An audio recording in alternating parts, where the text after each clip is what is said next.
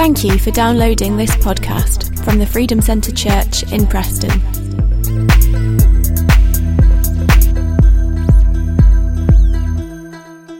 It's great to have a good worship team, isn't it? I think so often we can take people for granted and what they do for granted.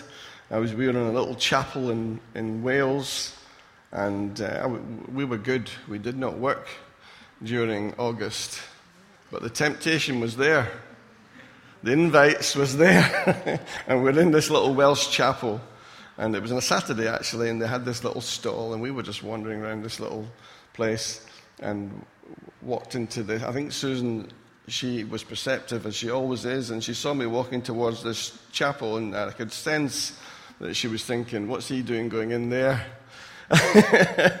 and uh, into this little chapel, and uh, just talking and looking at what they had for sale. They were selling some cakes and books and, and so forth. And uh, they, they quickly cottoned on that we weren't just your average person walking past, we were actually in ministry and so forth. And so the, the, the, the chap says, What are you doing tomorrow? and I could feel the tension in Susan rising, thinking, What's he going to say here? I said, Oh, no, sorry, we're, we're not around here tomorrow. Um, so we, I behaved myself, and uh, it was great. It's great to spend some quality time with my dear wife.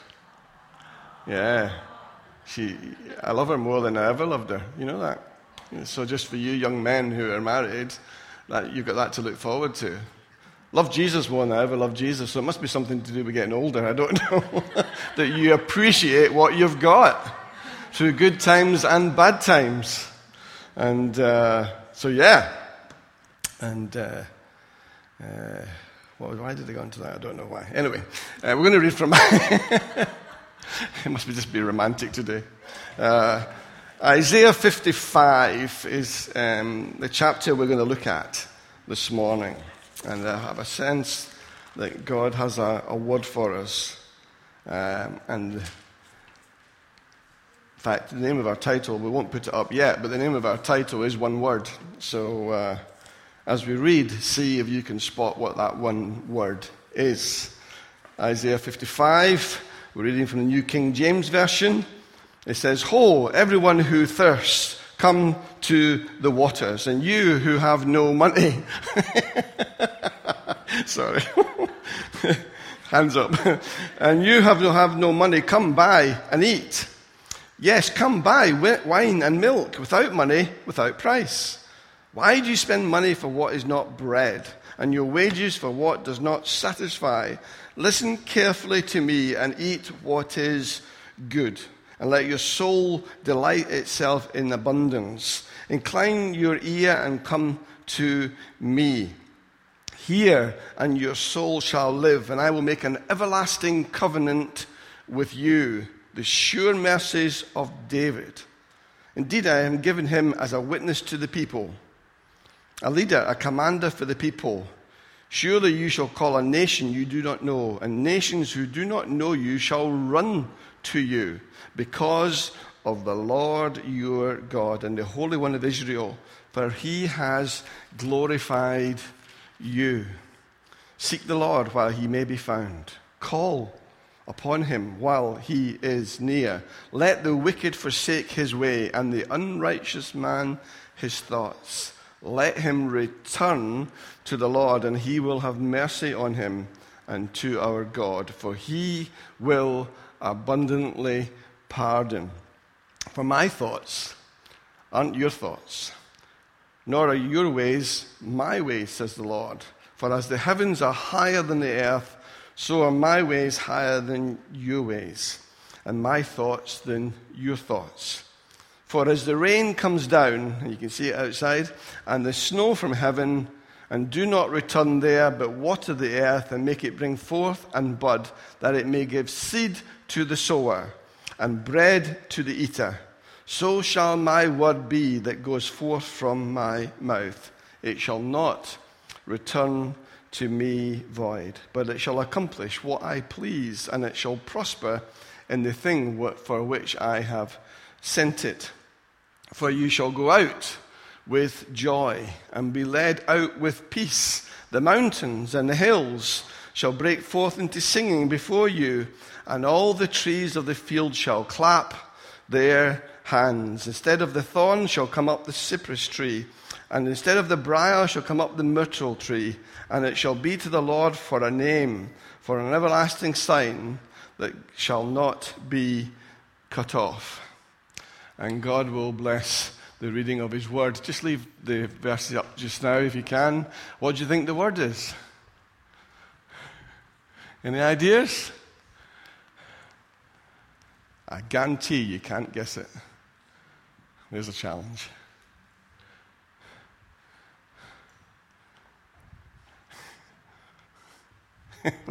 what is she like? My daughter, who was inside knowledge. okay.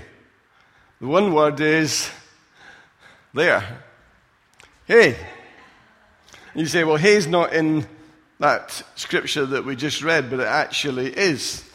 It's there in the very first word of the chapter. It says ho. Now, it's not ho, ho, ho. It's not that sort of greeting. Susan was talking about Christmas. It isn't that. You know, that's coming soon enough. Too soon for some people. But the ho, ho, ho is not ho, ho, ho. It's hey. See, I make, Chris jump. I'm sorry. Every time I do it, and everybody jumps beside him. it's hey, hey, hey. It's not a laughter, it's not ho, ho, ho. It's an attention grabber. Hey. Like we say, hey, over here. Hey, food's ready. Hey, are you ready to leave? I say that once or twice. Hey, stop it. Hey, come on. This hey, this ho is Listen up. Wake up. Hear what I'm saying. So God's getting our attention. He's saying, hey sinner, hey Christian, hey backslider, hey preacher, hey teacher, hey, hey, hey doctor, hey banker, hey consult- consultant, whatever you are in your profession, mother, father, son, daughter, over here, hey, I've got something for you to hear. I've got something for you. And I know it's for you because it's for all. It's for everyone. Absolutely everyone. There is no exceptions. There's no exceptions in this room that God's not saying, hey, hey, come to the waters. You don't need money. You don't need anything. I Just want you to come. I just want you to get your attention. You can buy anyway. You can buy without money. This, ladies and gentlemen, is a Scotsman's dream. Scots lady's dream. it's a Scotsman's dream. Buying, shopping without a bill. Everything already paid for. Isn't that amazing? No money needed. No price. You can eat and it won't cost you. He says, Everyone who thirsts come to the waters. I read that and I thought, wouldn't you go to the water if you're thirsty anyway? If you weren't hungry, wouldn't you be seeking out something to eat? But we live in a nation that is malnourished, thirsty nation, hungry nation. Don't go near God. And God's saying, hey, come to the waters. Come, eat, it's free. And then he gives some financial advice. He says, You're wasting your money. You're not getting satisfied because you're eating rubbish. He says, If you eat sin, it's going to cost you. If you eat salvation, there's no charge. Have you ever eaten something and thought to yourself, I shouldn't have had that? have you, you ever done that? I thought, ooh, shouldn't I, shouldn't have had that. Well, let me tell you a little intimate secret. We were driving back from Wales on, thir- I think it was Thursday, and uh, just the, the two of us.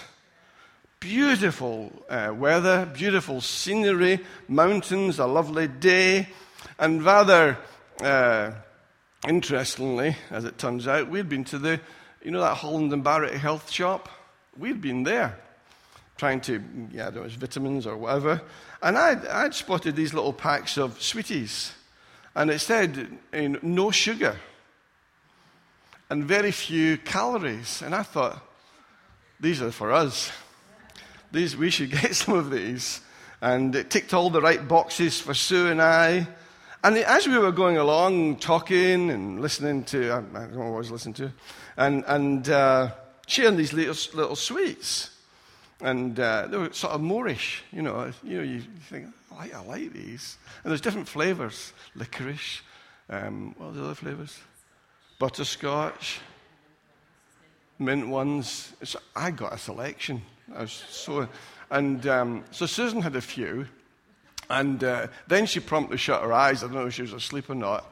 And I'm sort of wolfing into these sweets. You know, like when you drive along, you sort of wolf into these sweets. And everything was great. And to be fair, I, I, had more than Susan. And then we started to hit some traffic jams, as you do. You tend to come along the, is it A55 from Wales, traffic jams, and, and uh, was it Friday or Thursday? I can't remember what day it was. And uh, then these little sweets started to come into their own. And uh, I started to feel, let's say, uh, uncomfortable. And I'm thinking, where's the exit for this motorway?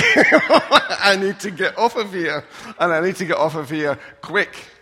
And uh, Susan was starting to wake up, and I said, I think we need to, to pull off. So, fortunately, we were just coming up to a junction, and there was a long queue at this junction, so I went swept off to the left, and within a mile, we found a little restaurant that was there. And the first thing I said when, when went into the restaurant was, Hey, where, where's the toilet? where, where's the loo? Now these sweeties weren't so lovely. They weren't any more, they weren't moreish at all. These sweets had come with a, a price. And then uh, went into the restaurant and did what we had to do, and I actually ended up um, staying there a little while because of the traffic and everything else. and I said to Susan, just look at the back of that, these sweetie packets.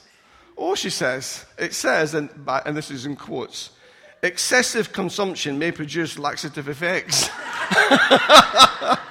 uh, ho, ho, ho. and hey, hey, hey. and, and that's, that's what happens when you spend your money on, on, on things that are not bread and wages that doesn't satisfy. It's okay for a time, but there is a price to be paid. And, uh, and that's why in verse 2, uh, God's word says, Listen carefully to me, eat what is good. and it said only to be eaten in small doses. Well, Susan's asleep, so I'm.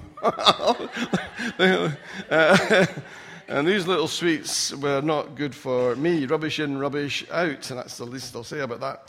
Um, instead of seeking rubbish, seek the Lord while he may be found. Call upon him while he is near. God is intentional about what He has for you. But if you're shopping in the wrong place, if you're buying the wrong goods, you won't get what he's got, for you. Listen, incline your ear. Eat what is good. Let your soul delight itself in His abundance. Incline your ear and come to me. Hear, and your soul shall live. Let the wicked forsake his way. Let the unrighteous man his thoughts. Let him return to the Lord. He will, isn't this wonderful? He will abundantly pardon you. No, he didn't say he will pardon you. He says he will abundantly pardon you. Isn't that wonderful? You know, you say sorry to someone, yeah, that's fine. So, no, I'm, I'm sorry, yeah, it's okay. And you think, no, it's not. They're sort of forgiven, but they haven't forgiven. Certainly haven't forgotten. But God says, no, I will abundantly pardon you. So when he forgives, he forgets. Isn't that wonderful? He's a God of abundance. This is a chapter of abundance. This chapter is an invitation to an abundant life. And it's all paid for. All paid for. All provided. It's free. We call it grace. And I think most Christians fail to realize and recognize the importance of the relationship that we have with Jesus. We just think, yeah, I invited Jesus into my life, and yeah, and I, am forgiven, I know that here, but not really here. No, this is abundance forgiveness. This is abundance of grace. This is an abundance of blessing. We think it's just a simple decision. We think it's down to our discipleship, our reading our Bible, our praying, our hard work, our believing, our faith, our giving, and all these things, yes, are things that we should be doing, and they are vital. All of those things, he tells us to listen, he tells us to eat, he tells us to incline our ears, he tells us to pray, to read, to believe, to give. He, he says all those things. But then he says something which is beautiful, and I'm going to try and explain this to you a little bit this morning. He says, I will make an everlasting covenant with you, and you, and you, and you. It's like his hands are going out everywhere. I will make an everlasting covenant with you. He says, like David, like the sure mercies of David. He says, As it was for David, the man after my own heart, it will be for you. This is my covenant. He says, I bless David, I'll bless you. I forgave David, I'll forgive you. I kept David, I'll keep you. God says, God says, not Jack says, not anyone else says, God says, I have a covenant relationship with you. And when God makes a covenant relationship, he does not break it. we do. Oh, I'll be there for you. Oh, yes, I'll be there for you. I'll always be here for you. And then five minutes later, where are they? They've gone. But God says, I'm going to make a covenant relationship. I'm going to look at that word covenant. It's, he doesn't break it. Everything that he promises to do, he does because he is covenanted to do so. He says, verses 10, 11, 12. He says, My word is like the rain and the snow. Rain and snow come down from the heavens and water the earth, and it enables the life to come up, to come forth. That life brings seed. That life that comes forth brings a seed. Everything God created has a seed. That seed bring, that life brings seed for the person who would sow and bread to the eater. Every time God gives you money, there's money there to eat and there's money there to sow. Every time God loves you, there's love there for you and there's love there for you to give. You get it? God says, Well, my word is the same. It comes out of my mouth and it produces an effect, it produces life, and it prospers. That's why in 2 Corinthians 9, Verse 9 10, Paul says about being a cheerful giver, not sowing sparingly, Paul says, but sowing bountifully. Now may he may sorry, now may he who supplies seed to the sower and bread for food supply and multiply the seed you have sown and increase the fruits of your righteousness. God says, I give to you willingly. God says, I give you so you can have an abundant, a bountiful life. God says, I give you undeserved favor. You do not deserve it. So he says, sow your seed with joy, knowing there's a harvest coming. God loves a cheerful giver. So everything and anything and anybody may change in your life, but one thing will not, and that will be his everlasting covenant with me and with you. What's a covenant? What is a covenant? We hear words of covenant, covenant, covenant. What's a covenant? A covenant is a binding legal agreement. So a marriage is a covenant, it's a legal ceremony. Buying a house, you sign a covenant. It's a promise, a pledge, a guarantee, a bond, and it's based this covenant, God's covenant to us, is based on His word. Not a man's word, God's word. Man doesn't trust another man's word. So what we do is we have a written contract.